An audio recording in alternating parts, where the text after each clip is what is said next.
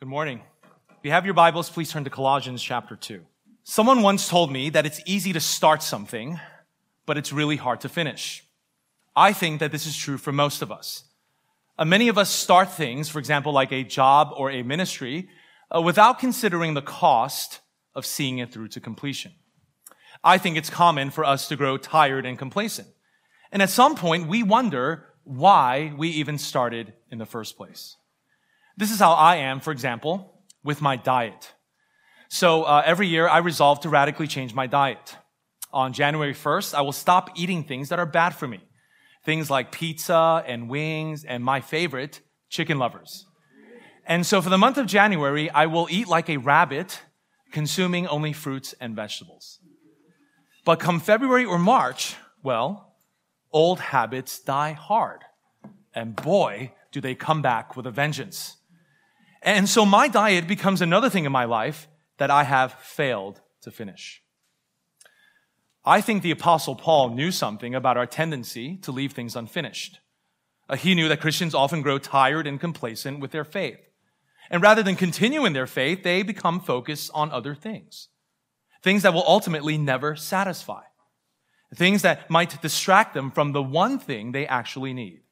And that one thing is Christ himself. Go to Colossians 2, verses 6 and 7. And that's our text today, Colossians 2, 6 and 7. Two weeks ago, we spoke about devoting our lives to Christ centered ministry. Well, today we're going to consider how we can continue with this devotion by cultivating consistency in our walk with Christ. So today's sermon is about how to continue with Jesus. How to continue with Jesus. Reading from Colossians 2, starting in verse 6. Therefore, as you received Christ Jesus the Lord, so walk in him, rooted and built up in him, and established in the faith, just as you were taught, abounding in thanksgiving. Therefore, as you receive Christ Jesus the Lord, so walk in him, rooted and built up in him, and established in the faith, just as you were taught, abounding in thanksgiving. Let's pray. Heavenly Father, would you sanctify us now in the truth of your word? Open our eyes to behold wonderful things here in this passage. God, I pray that this sermon would be helpful and encouraging, that it would present Christ in all of his glory. And I pray that as I preach, I would make much of Christ. And that the Christians here would love Christ more. And that those here who are not Christians, that they would receive him today. They would receive the one who died so that he might bring us to God. It's in Christ's name we pray. Amen. Well, as you all know, uh, the point of the Bible is Jesus. Uh, Jesus is the subject of the scriptures. And as you also know, the point of Colossians is that Jesus is sufficient. He is sufficient for living the Christian life. Now, in this passage, Paul brings us to the heart of the letter. Uh, these two verses serve as a transition point between the first part of the book and the main part of the book. You see, up to this point, the spotlight has been on the supremacy of Christ. In chapter one, we saw that Jesus is supreme in creation and that he is supreme in redemption and that he's supreme in the ministry of the apostle Paul. But now, Paul turns his focus on how we should live in light of Jesus, uh, how we should live in light of our all-sufficient Savior. And so what he does is he teaches us two essential truths. First is that those who have received Jesus must walk in Jesus. And second, those who walk in Jesus must continue to walk in Jesus. So I have two points today. Point number one, walk in Jesus. And point number two, continue to walk in Jesus. So walk in Jesus and continue to walk in Jesus. Point number one is to walk in Jesus. Paul begins this way. He says, therefore, as you received Christ Jesus the Lord, so walk in him. Now, as we look at verse 6, I want to ask three basic questions. First, who is Paul writing to? Right? Who specifically is he writing to? A second, what is he writing about? What is he telling them to do? And third, why is he writing to them? Uh, so who is he writing to? What is he writing about? And why is he writing to them? First, who is Paul writing to? So I want you to notice that Paul is writing to Christians. Uh, he's addressing those who have received Jesus. Now we know that the Colossians had received the gospel of Jesus from Epaphras. So Epaphras was the church planner and pastor of the Colossian church. And apparently Epaphras led them to Christ. In chapter one, he reminds them of this when he says that the gospel has come to you as indeed in the whole world it is bearing fruit and increasing, as it also does among you, since the day you heard it and understood the grace of God in truth, just as you learned it from Epaphras.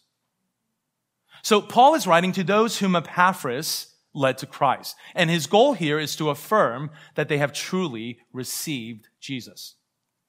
Okay, so what does it mean to receive Jesus? Well, some of you come from a generation where churches held revivals. And during these revivals, there would be altar calls where you were asked to receive Jesus. Uh, you were asked to receive Jesus by praying a prayer. And this prayer is called the sinner's prayer. So I remember when I was in high school, uh, I would attend these youth revivals right here in Queens. And during these revivals, there would be a short sermon, there would be a lot of music, and then afterwards, they would invite all the students to come up to the front and they would lead them in the sinner's prayer. And so what they would tell you is this if you pray this prayer, you'll be saved.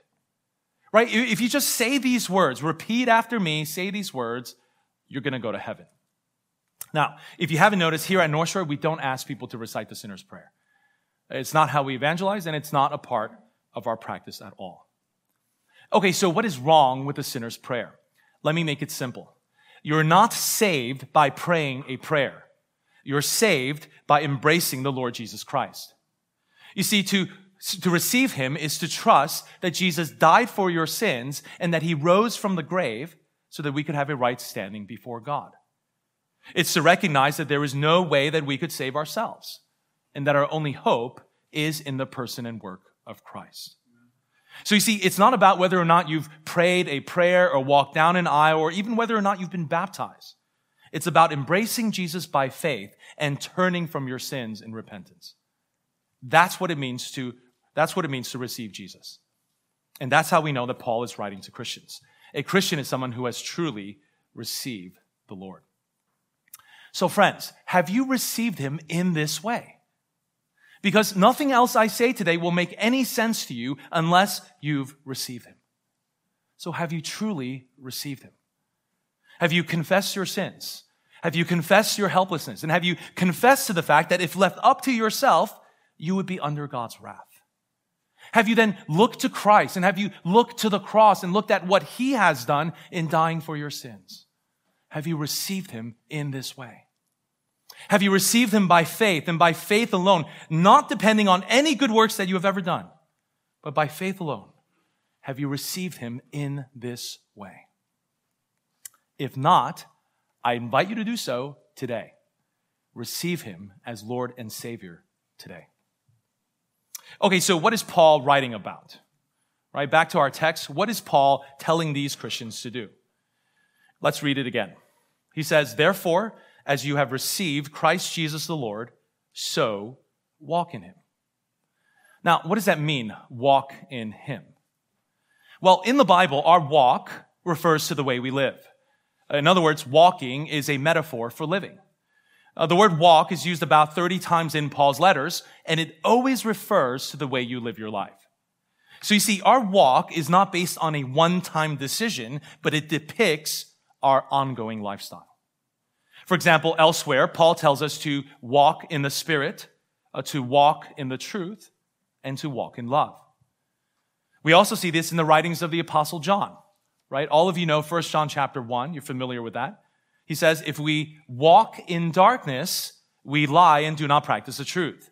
But if we walk in the light as he is in the light, we have fellowship with one another. And the blood of Jesus, his son, cleanses us from all sin. So you see, walking is about the way you live your life. Okay, so then what does it mean to walk in Him? To walk in Jesus? Well, walking in Jesus simply means this. It means living a life that is in submission to His Lordship. We know this because right before He says, as you receive Christ Jesus the Lord. In some other translations, it says, as you receive Christ Jesus as Lord. And so the way you received him initially as Lord is how you should live. So walking in Jesus means living a life in submission to his lordship. Here's the thing.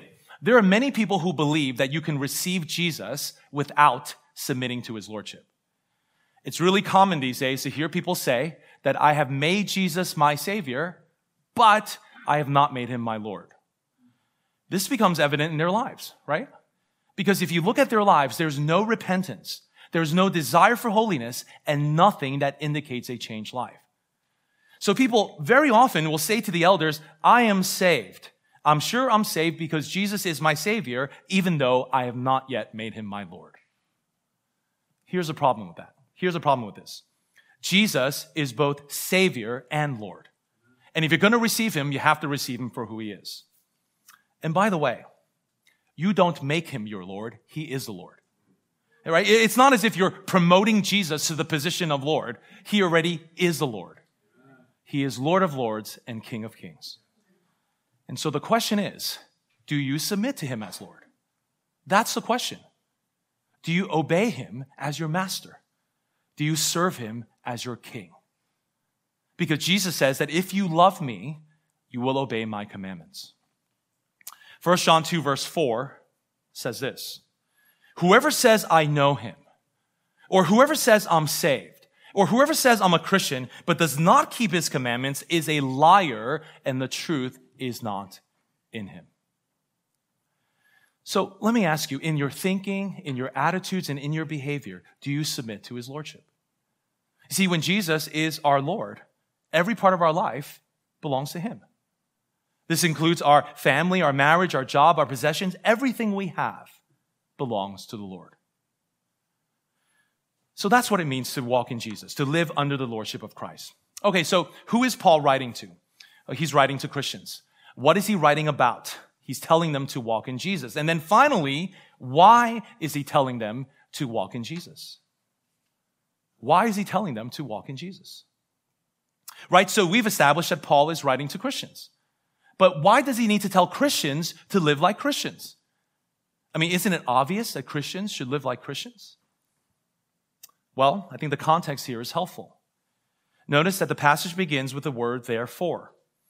And every time you see the word therefore, you have to wonder, what is the therefore? Therefore. Because the word therefore signals that something before is being clarified. Now, if you look a few verses back in Colossians 2, you'll see what Paul is talking about. In Colossians 2 verse 4, he says this, I say this in order that no one may delude you with plausible arguments. He says, I say this in order that no one may delude you with plausible arguments. So let's remember that there are false teachers in Colossae who are trying to delude or deceive Christians. And they're trying to deceive them with arguments that seem plausible. So Paul's concern is that they reject these arguments. That's why he's writing to them. You see, there is a doctrinal component to walking with Jesus. Those who receive Jesus initially must remain in the truth of who he is. In other words, they must remain in sound doctrine. And so what he's saying is this, stay with the true Jesus and don't let anyone teach you a false Jesus because only the true Jesus is sufficient for living the Christian life. So in an interview with CNN, uh, Joel Osteen was asked, if Mormons are Christians. He was asked, uh, if a member of your congregation asked you if Mormons are Christians, what would you say? This is how he responded. He said, well, my view is that if Mormons believe that Jesus is the Son of God and that he's raised from the dead and that he's the Savior, well, that's good enough for me. I believe that they are Christians. Now, what's even more tragic than this, than this statement, is that when he said it, many Christians agreed with him. Or they found his reasoning to be plausible. And so this is an example of a false teacher using plausible arguments to teach a false Jesus. The Mormon Jesus is a false Jesus. And so Paul says, do not be deluded by such arguments and instead continue with the true Jesus. So that's why Paul is writing this passage. And that's part of what it means to walk with Jesus, to walk in Jesus. So that's point number one, walk in Jesus. Now, point number two is to continue to walk in Jesus, to continue to walk in Jesus. And so the point here is that those who have received him must continue in him. In other words, the way you start out is the way you keep going. So friends, have you ever started something and not finished? Have you ever done that? I'm sure you have. You see, it's not just my diet, but I always start things that I don't finish. For example, projects around the house. So about once a year, I get really motivated because I'll see something on TV and I'll get really motivated to fix something around the house. But I don't even make it past Home Depot. Um, have you ever walked into Home Depot and walked right out because you were so overwhelmed? That's me. But what I've come to realize is that it's not that big of a deal if I don't finish. Right? I mean, nobody gives me a hard time. And who cares if the furniture is lopsided or the paint is coming off the walls? No one cares. It's not a big deal. But when it comes to our faith, failing to finish has eternal consequences. You see, the phrase walk in him in verse 6 can also be translated keep on walking in him. In other words, don't stop walking with Jesus. So just as you initially received him by confessing your sins and trusting in him, you must keep walking in the same way. So you see, the way you start out is the way you keep going. And so in verse 7, Paul tells us how to keep walking with Jesus. He says, first, we have to be rooted in Jesus. Second, we have to be built up in Jesus. Third, we have to be established in the faith, which is in Jesus. And then lastly, we need to be thankful for all that we have because of Jesus. So be rooted in Jesus, be built up in Jesus, be established in Jesus, and be thankful for all that we have because of Jesus. Okay, so let's talk about being rooted uh, be rooted in Jesus. So if you want to keep walking in Jesus, you must first be rooted in Jesus. Now, the word rooted uh, refers to something that was done in the past, but continues in the present. You see, the word rooted is in the perfect tense. So Christians are rooted at salvation. At salvation, they become savingly attached to Christ. However, they must continue to be rooted now. In fact, the evidence that they have been rooted is that they remain rooted. So a Christian is sort of like a tree. Now, if you know anything about a tree, right, the roots of the tree are what allow it to grow. And so if a tree is not properly rooted in good soil, it won't grow, it won't bear fruit, and it will be unstable. And so what Paul's saying here is this. Make sure your roots are deeply planted in Christ and then remain rooted by continuing to trust Him. Jesus puts it this way in John 15. He says, I am the vine and you are the branches. Whoever abides in me and I in him, he it is that bears much fruit. In other words, we who are attached to the vine must remain attached by abiding in Jesus. And only those who abide in Jesus will bear fruit. Okay, so let's talk about stability. Uh, there is this tree in front of my house. It is an old ugly, raggedy looking tree. It's a big tree. And every time there's a storm, I wonder, why doesn't this tree fall over? Right? So many of the trees on my block have already fallen over, but this particular tree won't fall. One day, someone pointed out that its roots probably run 30 to 40 feet deep into the heaviest part of the soil. And so no matter what, this particular tree will never fall. And so likewise, if you're rooted in Christ, you'll never fall you'll stand firm in every season of life. For those of you who are younger in the faith, I want you to look around in the room at those who are older. Now, our older brothers and sisters will tell you that they feel old and raggedy, that they're not who they once were. But rest assured, they are solidly rooted inside. They are strong. They're deeply rooted. This is why you have to get to know the older saints in the church, because you need to know what a rooted, a deeply rooted saint looks like. Someone who has remained rooted for so many years that they've become strong and stable. And so when trials come, they remain steadfast, right? This week, talking to Ellie Guillen in the hospital, one week in the hospital, it's fine. Going to continue with Jesus. That's what it's like to be strongly rooted. Now, if you want to remain strongly rooted yourselves, you also have to plant yourselves in God's word. So look at Psalm chapter 1.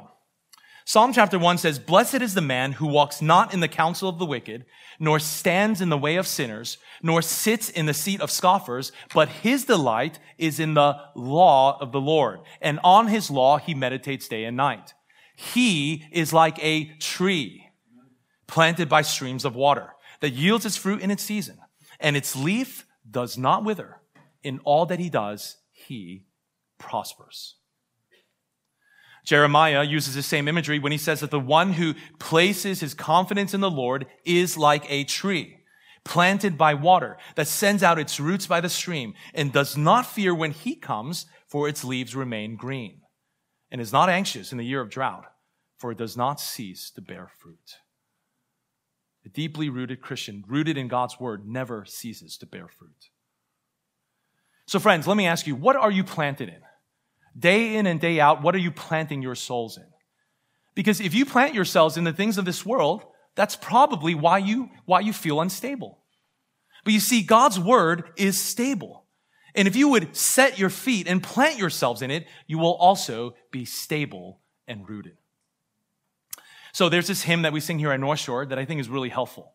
The first verse of that hymn says this, how firm a foundation ye saints of the Lord, is laid for your faith in his excellent word.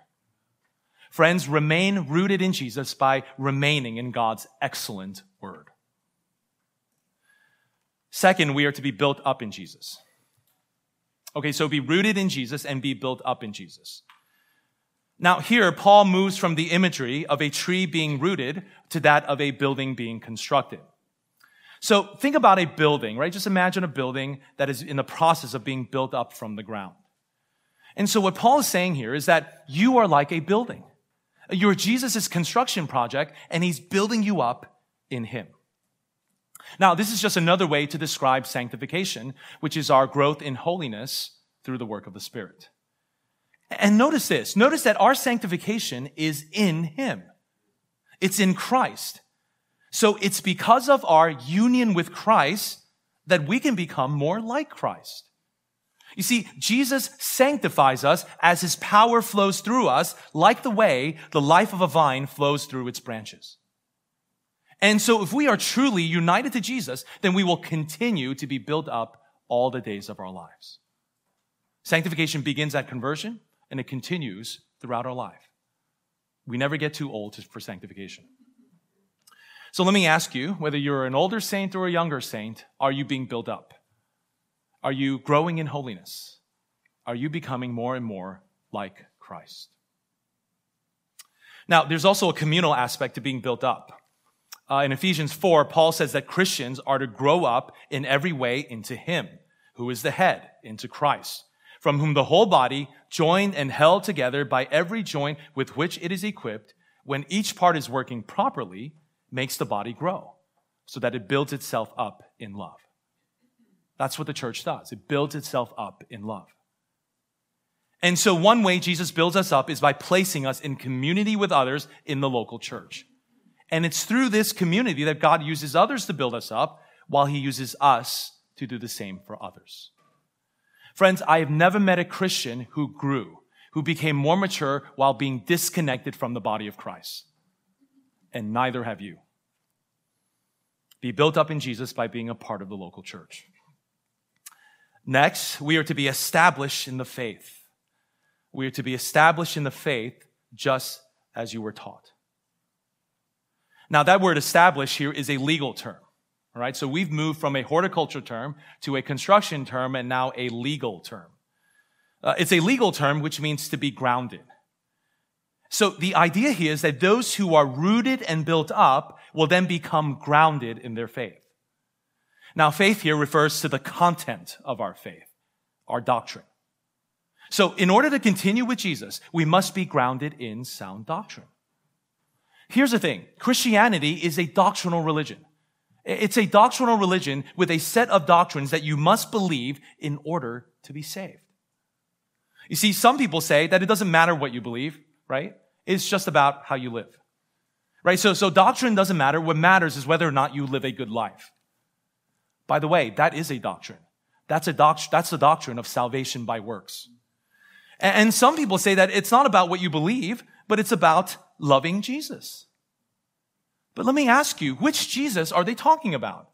Is it the real Jesus, the Jesus of the Bible, or another Jesus? Now, of course, our faith is more than doctrine. We should love Jesus and we should live our lives, live lives that are worthy of Jesus. Faith is more than doctrine, but it can't be less than doctrine. Friends, our salvation hinges upon our beliefs about God, sin, the person and work of Christ, and the means of salvation. And so to depart from sound doctrine is to depart from Jesus altogether. You should be warned. There were many people who began with Jesus, but did not continue with Jesus because they departed from sound doctrine. It's been true throughout church. This has been true throughout church history. It's been true of individuals, entire churches, and even entire denominations. So you see, it's not enough to just continue with a Jesus. You have to continue with the Jesus, the Jesus of the Bible.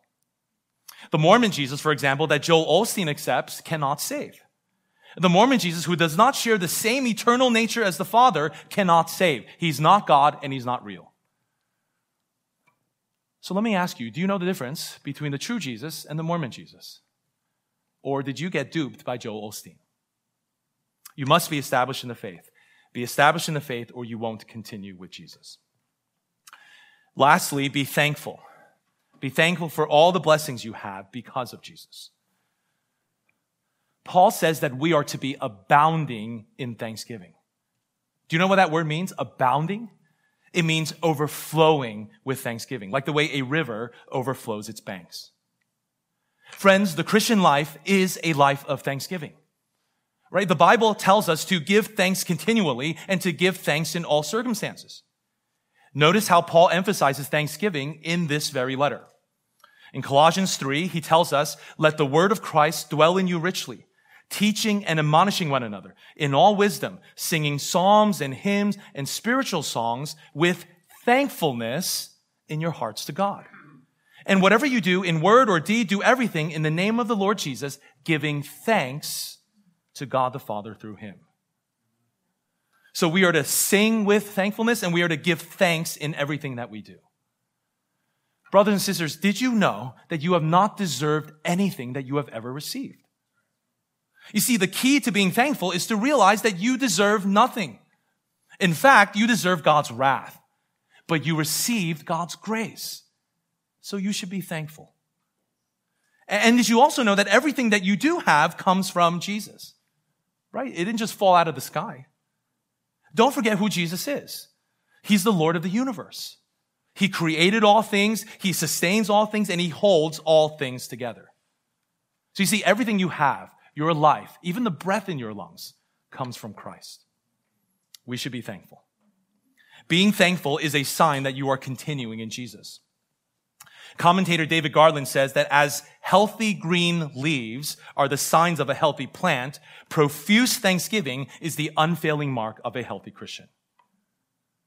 So being thankful is a sign that you're continuing with Jesus. And the lack of thankfulness might be a sign that you're not continuing with Jesus that you're not walking with him at all. I think it's interesting how you can have two Christians, right? You can have one person who has everything and all that he does is complain. And you can have another Christian who has nothing and he's perfectly content and thankful.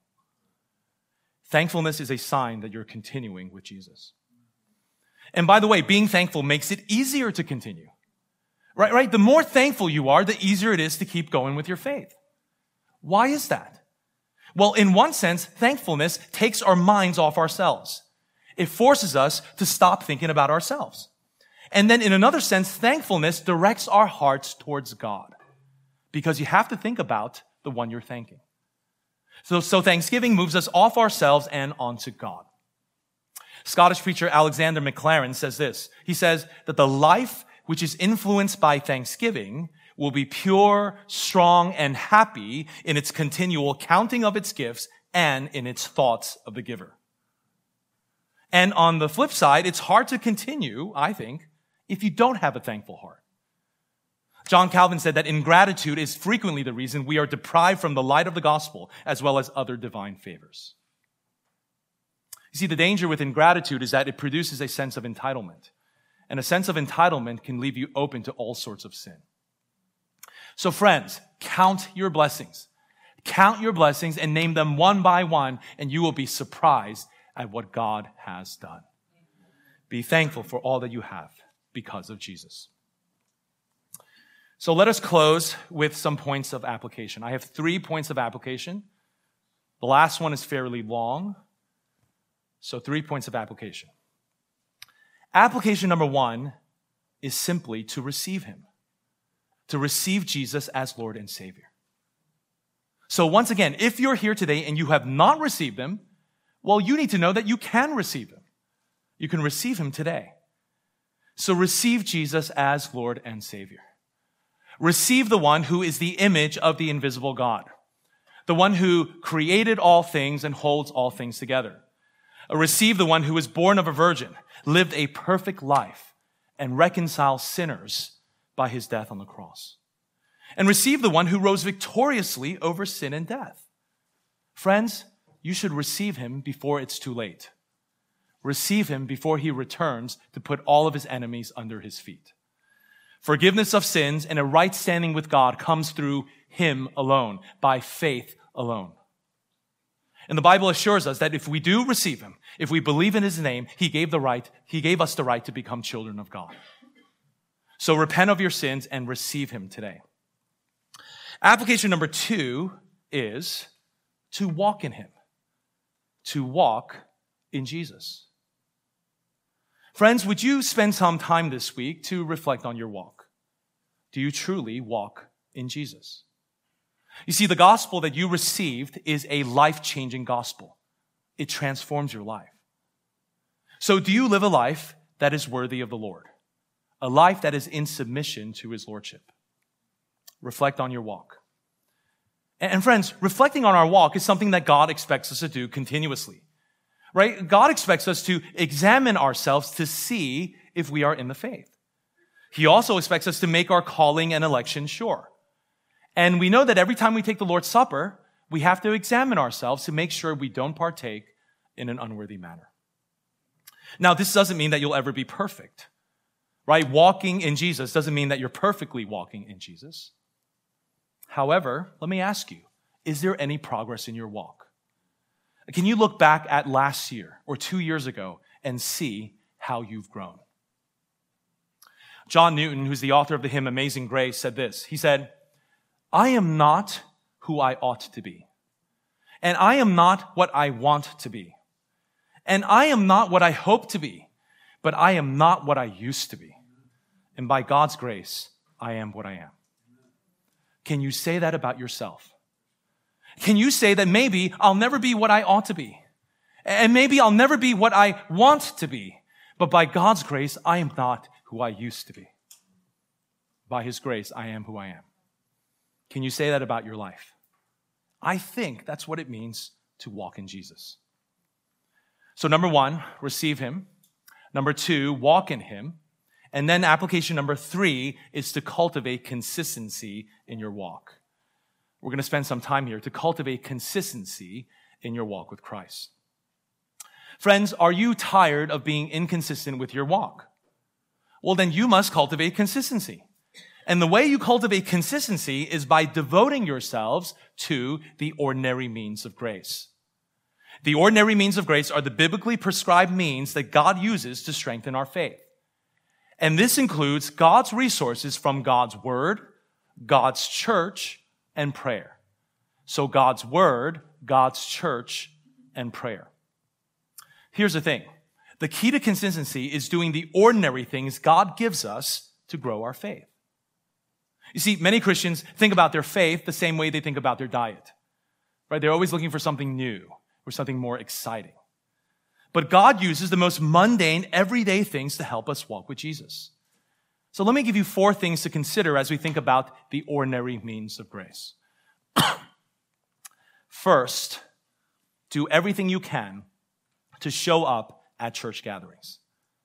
First, do everything you can to show up at church gatherings. Friends, the most important day of the week is Sunday. Let me say that again. As a Christian, the most important day of the week is Sunday. Because Sunday is when the church gathers, right? It's when we come together to stir one another up to love and good works. You see, Sunday is when the church gets to be the church, right? That word church means called out to a gathering. And so it's this gathering that empowers us to live as disciples for the rest of the week. So if you want to be consistent with your walk, do not forsake the assembly of the saints. Listen to what J.C. Ryle says about forsaking the assembly. He says, Never be absent from God's house on Sundays without good reason. Never miss the Lord's Supper when administered in your own congregation. Never let your place be empty when the means of grace are going on because this is the way to be a growing and prosperous Christian. The very sermon that we miss may contain a precious word for our souls. The very assembly for prayer and praise from which we stay away from may be the very gathering that would have cheered, established, and revived our hearts. Friends, God can do extraordinary things through the ordinary means of grace. And so don't underestimate how dependent we are on assembling with the saints. And don't underestimate how much we suffer when we miss church. You know, some of you have grown accustomed to missing a few Sundays here and a few Sundays there. It doesn't even bother you anymore. You know, and you think you're okay spiritually, but it's sort of like starvation. You know, in the last stages of starvation, you don't feel hungry. You don't feel hungry anymore. You don't know that you're about to die. So I plead with you, do not forsake the assembly of the saints. Do not be absent without good reason and do everything you can to show up at church gatherings. Second, take up and read your Bibles. Take up and read your Bibles. Friends, are you growing in your study of God's Word? You know, you should be improving in this area as you grow in the faith. Right? As you, as you become more seasoned as a Christian, you should be growing in your study of God's Word. Because commitment to the Word is one of the ways you continue with Jesus. You see, Christians have to study their Bibles. They have to study it, not just read it casually. We have to know its true meaning so that we can think God's thoughts after Him and walk as disciples of Christ. Jesus prayed that His disciples would be sanctified in the truth of God's Word. So devote yourselves to reading and studying the Bible. Number three, pray. Number three is to pray. Look at Acts 2.42. Acts 2.42 reminds us that the early church devoted themselves to prayer. It says they devoted themselves to the apostles' teaching and the fellowship, to the breaking of bread and the prayers. According to the New City Catechism, prayer is pouring out our hearts to God in praise, petition, confession of sin, and thanksgiving. Now, have you ever wondered why is prayer a means of grace? Well, through prayer, we commune with God, we give thanks to God, we get to confess our sins to God, and we plead with Him to make all of these things effective for our salvation. That's why it's a means of grace. So let me give you three things to keep in mind when you pray. Number one, pray devotionally. You must pray devotionally. Pray on your own or with your family as a means of communion with God. Pray devotionally. Number two, pray corporately. Pray corporately, which is what we do on Sundays and at Tuesday prayer meetings. And then number three, pray for others. Intercede for others. And when it comes to praying for others, one of the things I invite you to do, for those of you who are members here, is to pray through our church directory. So one thing my family does is we pray through one page of the directory each week. And so by the end of 17 weeks, we can pray for everybody in the church. So pray for others. Finally, we're going to end here. Participate in fellowship and discipleship. Participate in fellowship and discipleship. Let me ask you, are you growing in your love for the saints? You know, your commitment to others should grow as you grow in the faith. You see, sometimes as saints get older, they tend to be less involved in fellowship and discipleship. Okay, for those of you who are older in the faith, I'm talking to anyone here with gray hair. Who has gray hair here? Okay, that includes me, all right? You are a mother and a father in the faith. Some of you have children who are already grown, and some of you have grandchildren already. And so you're like, I'm done, right? I'm done. But if you're an older saint, you're a mother or a father in the faith. Don't forget that. And don't forget that mothers and fathers have responsibilities to those who are younger. So participate in fellowship and discipleship and see God do extraordinary things through the ordinary means of grace. Let's pray. Heavenly Father, I pray that it would be clear to us, it would be clear to this church that there is nothing for us outside of Christ. That Jesus is truly our only source of joy. He is our only source of peace and our only source of delight. And because this is true, we would no longer turn to things that will never satisfy. And instead, we would devote ourselves to the ordinary means of grace so that we might continue with Jesus, walking in him the way we started until we see him face to face. It's in Christ's name we pray. Amen.